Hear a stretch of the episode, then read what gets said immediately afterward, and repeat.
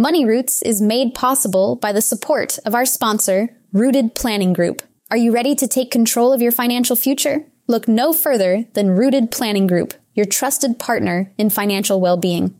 At www.rootedpg.com, you'll discover a wealth of resources and expertise to help you thrive financially. Rooted Planning Group specializes in personalized financial planning, investment management, and retirement strategies. They understand that every financial journey is unique, and they're here to guide you every step of the way. With a team of experienced advisors, Rooted Planning Group is committed to helping you cultivate a secure and prosperous future. Visit www.rootedpg.com today to learn more about how Rooted Planning Group can help you grow your money roots. Every week, it's our goal to share financial information that helps you in both your life and financial vineyard. We hope it takes you from your roots to the journey of your vines and the influences in the air that help craft your delicious life. Like wine and finances have different palates that should be celebrated and not judged. Welcome to this edition of Wine and Dime with Amy Irvine and Carrie Bean, where we continue this month's theme of love, money, and emotion. And there's lots of emotion around money. And Carrie and I could probably talk for hours and hours and hours on this particular topic. We've done classes on the psychology of money, money in couples. She and I have had extremely deep conversations around money and how we grew up around money and how emotionally we are around money. So it's always great to talk about this topic with you, Carrie. I know we're recording on a Friday, and I know you're doing some traveling. Any thoughts on the type of wine you might have tonight as you settle in after a crazy, crazy week that you've had? Actually, there's a bottle of a red blend. It's just, I think it says winemaker's blend, actually, sitting on my island in my house. So when I get home this evening after another ball game, I think I'll be having a glass of that. And I can't remember the brand. I was actually at Olive Garden recently and just bought the bottle instead of the glass. So I love it. Efficiency of scale there. Yes. Of scale. Yeah. Yes. I actually have a Mark West Pinot Noir that I'm going to be drinking tonight. It's sitting out on the counter from me. So looking forward to having a glass of that. If you listen to the podcast, whenever I'm recording on Friday, I'm like, it's been a week. I'm thinking, people are going to think like, it's always been a week with you, Amy. I think I just look forward to Friday so much. And I really enjoy usually 2 glasses of wine on Friday, like I'll have to admit, but. Well, the 24-hour news feed and the constant financial information that comes out, it's a lot. So, yeah. Well, and the past, couple of weeks and the month so far this year has been a bit on the hefty side of data, I guess you want to say. So one of the things that I thought would be really interesting for you and I to talk about, especially because we've been working with some clients that have had some really big financial goals that they've been planning for, whether it's to buy a house or to relocate or to pay for their kids' education. And you certainly are experiencing that personally. But removing the emotion from those large financial decisions, right? It's tough. I mean, if your kid gets into a school that's their first choice, there's a lot of emotion behind that. And there's sometimes some financial consequences. And we're certainly not saying don't do it, but the emotion is what's driving the decision, not the financial consequences necessarily.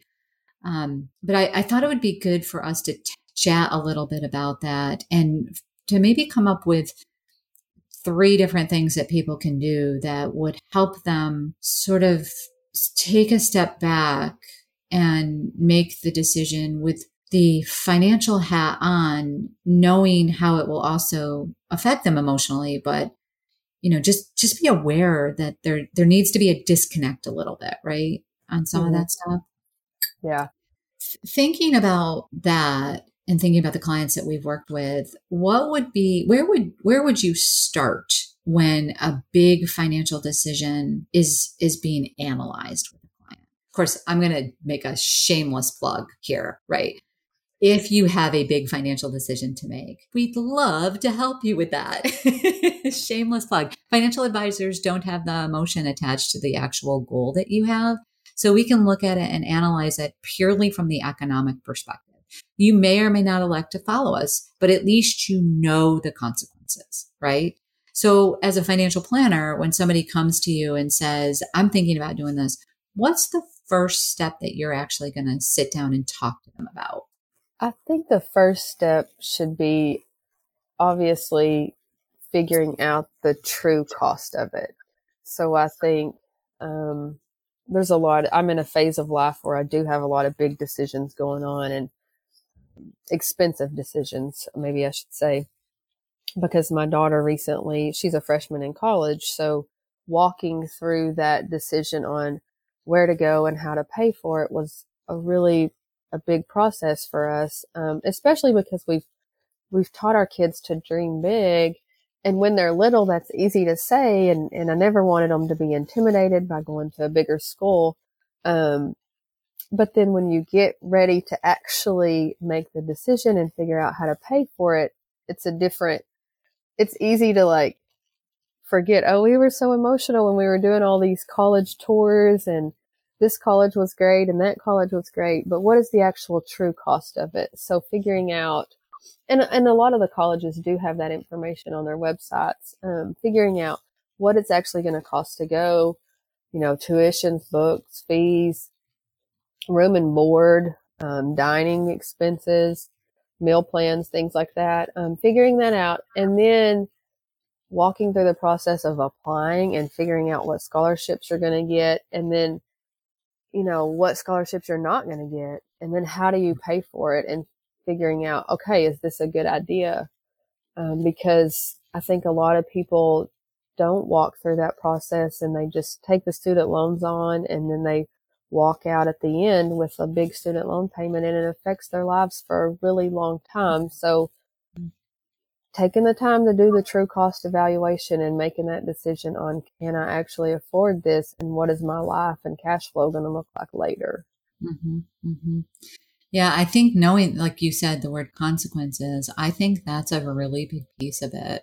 It's not that sometimes I think, people will look at it and say, well, you're saying don't go there. And that's not what we're saying at all. We're not saying don't buy that house, or we're not saying don't buy a second house, or don't send your kid to that college. What we're saying is, here's the facts. When we look at the spreadsheet that we prepare in some situations, and the bottom line is, this is what it's going to do to your overall plan, or this is how it's going to affect your overall plan.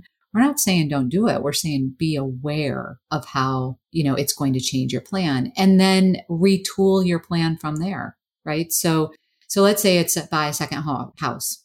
Okay. So I really want to buy a second house in an area, and maybe I'm going to rent that out a little bit. Maybe I'm not, it doesn't really matter. But how does that affect your plan? Because now you have an additional expense that was not part of your cash flow before. It's your dream. So we're of course not going to say, don't do it. What we're going to say is, this is how it affects your plan. It is what it is. It's going to be incorporated. Here's maybe some areas that you would want to consider exchanging, I think is a good word. You were spending money this way. Now you want to spend money that way. So it's just knowing those consequences. And then I think, you have said in the past, I've heard you say, it's also taking a look at the big picture and saying, well, what other crazy things are going to be coming up? And I know recently you were talking to me about cars in your household. Mm-hmm. You're going to have 4 drivers. Yeah.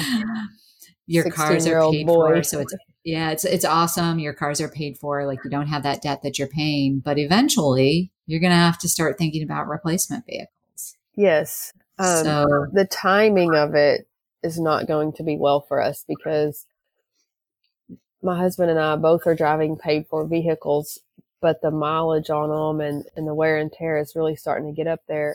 And they're going to be okay for a little while, but the timing of it is going to be right probably as my son is leaving graduating and possibly leaving for college, and he's going to need a better vehicle to drive too. So all of a sudden we're going to have three vehicles that need replaced. And so figuring out what can we do now, while we don't want to replace our vehicles right now, but what is something we can do today to maybe lessen the burden of what's going to happen to us in a few years, and just figuring out our cash flow and our strategy on that.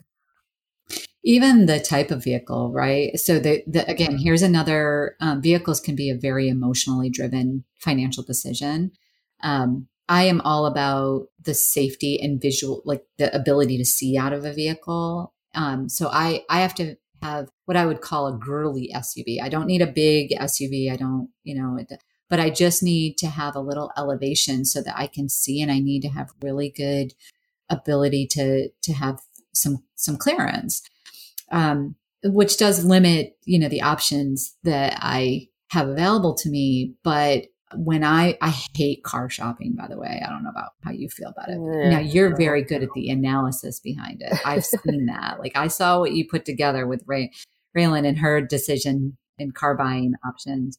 But for me, I loathe getting a new car. I absolutely loathe it. So first I go into it emotionally, like, and I want to spend the least amount of money that I possibly can spend on this depreciating asset that is a necessity in my life, right? So I go into it with already this sort of negative connotation in my head of like, but safety is really important. So I do want to have some safety features thrown into there. And when you look at the cost of those, you're going to be spending at least $35,000 if you buy brand new. And right now, buying used is worse than buying brand new. But historically, we used to say buy like a vehicle that's just a couple years old. And for some people, that made absolute sense. But for other people, especially if you're thinking about like a money psychology of self-esteem, they want the newest vehicle, the newest bells and whistles, and they want it about every 3 years, where I'm like forced into it about every 10 years. Uh-huh. But that's something that's, when you think about like your decision around buying a car, if your kids are going to be driving it, safety is probably going to be your number one priority, right? And you're willing to pay for that. And then thinking about you and Alan, like, yes, it's also safety, but it's also, you have to have some clearance because of where you guys live, and you've got mm-hmm. some restrictions on some of that stuff too. And so, what are some of the things that you can start to do now, knowing that this perfect storm is going to be happening in 2 to 3 years? Right. I think, our first big point was true cost. Okay, well, now we've figured out true cost. The second thing that you really need to do is cash flow. How are you going to be able to fund these goals? And some of them are conflicting goals. And I feel like I'm in the biggest phase of my life with some big conflicting goals right now, just with the cars and the college and the kids and everything. So I think walking through, once you have your true cost, sort of walking through your cash flow and what can you afford. And it is really, and everyone's different, but monitoring your emotions. It is very exciting to see your kid go to college and, potentially get them a vehicle and things like that. So it's really easy to get caught up in it and not think about your cash flow and your finances, but that can have really long-term effects if you don't think about it. So monitoring the cash flow and knowing how it's going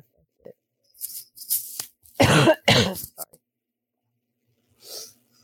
Yeah. And then I also think sometimes, I was joking earlier and I said a shameless plug, but I also do think sometimes it's important to step off your own porch, as I say, and go look at it from a different angle. So if, if you're talking about the situation with your household and needing the three vehicles potentially and starting to save for it from a cash flow perspective, if you take off the Carrie and Alan Bean hat and what's right in your household, and you put on the financial planner or neighbor hat, I guess you want to say, like standing on somebody else, standing and viewing it from another porch, what what would it look like, or what would you, what would be some of the things that you would emotionally say is different from that perspective? Like, you know, it's what I call the parental advice. Like, what would your dad say to you? You know, like, I'm not saying that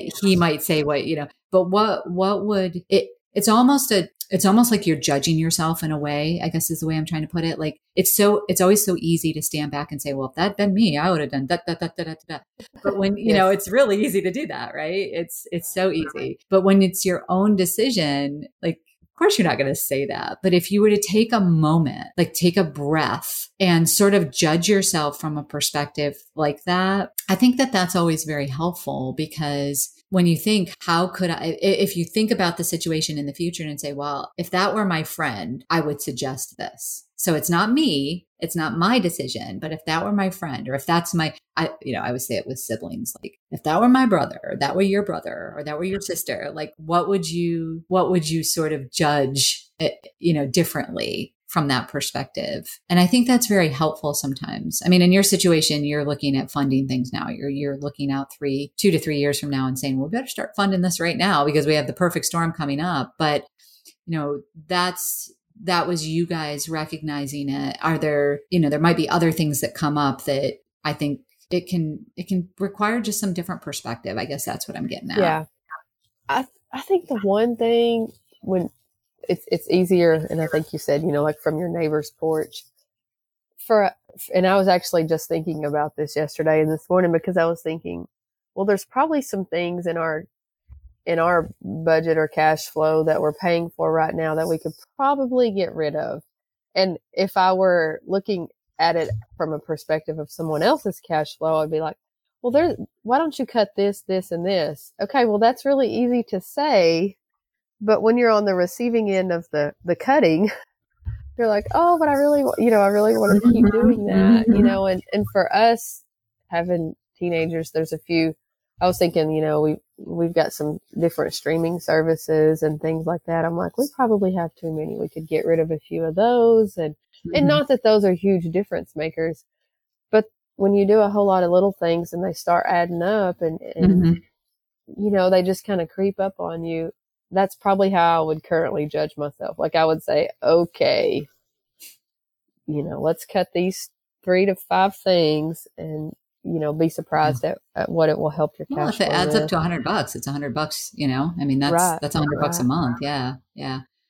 And you're very good. I mean, I know I've seen your beautiful spreadsheets. So for you, it would be able to go down through those spreadsheets and probably tick off some of those items that you would say, you know, save for a new car versus this, I think it's identifying where you're currently at. It sort of goes back to our whole like process of when we're working with clients, right? And that starting out with a financial audit on a particular topic and saying, well, this is where you're at right now and this is where you want to be. Like, what are some of the things that small changes that we need to make? And I do strongly believe that small changes are so much more palatable than like massive changes. We just in January on the podcast, we talked about like New Year's resolutions and checking in on New Year's resolutions and how New Year's resolutions can be successful. And it's when small changes happen over long periods of time that you can achieve some of the goals that you set. So I think that's your point is extremely valid.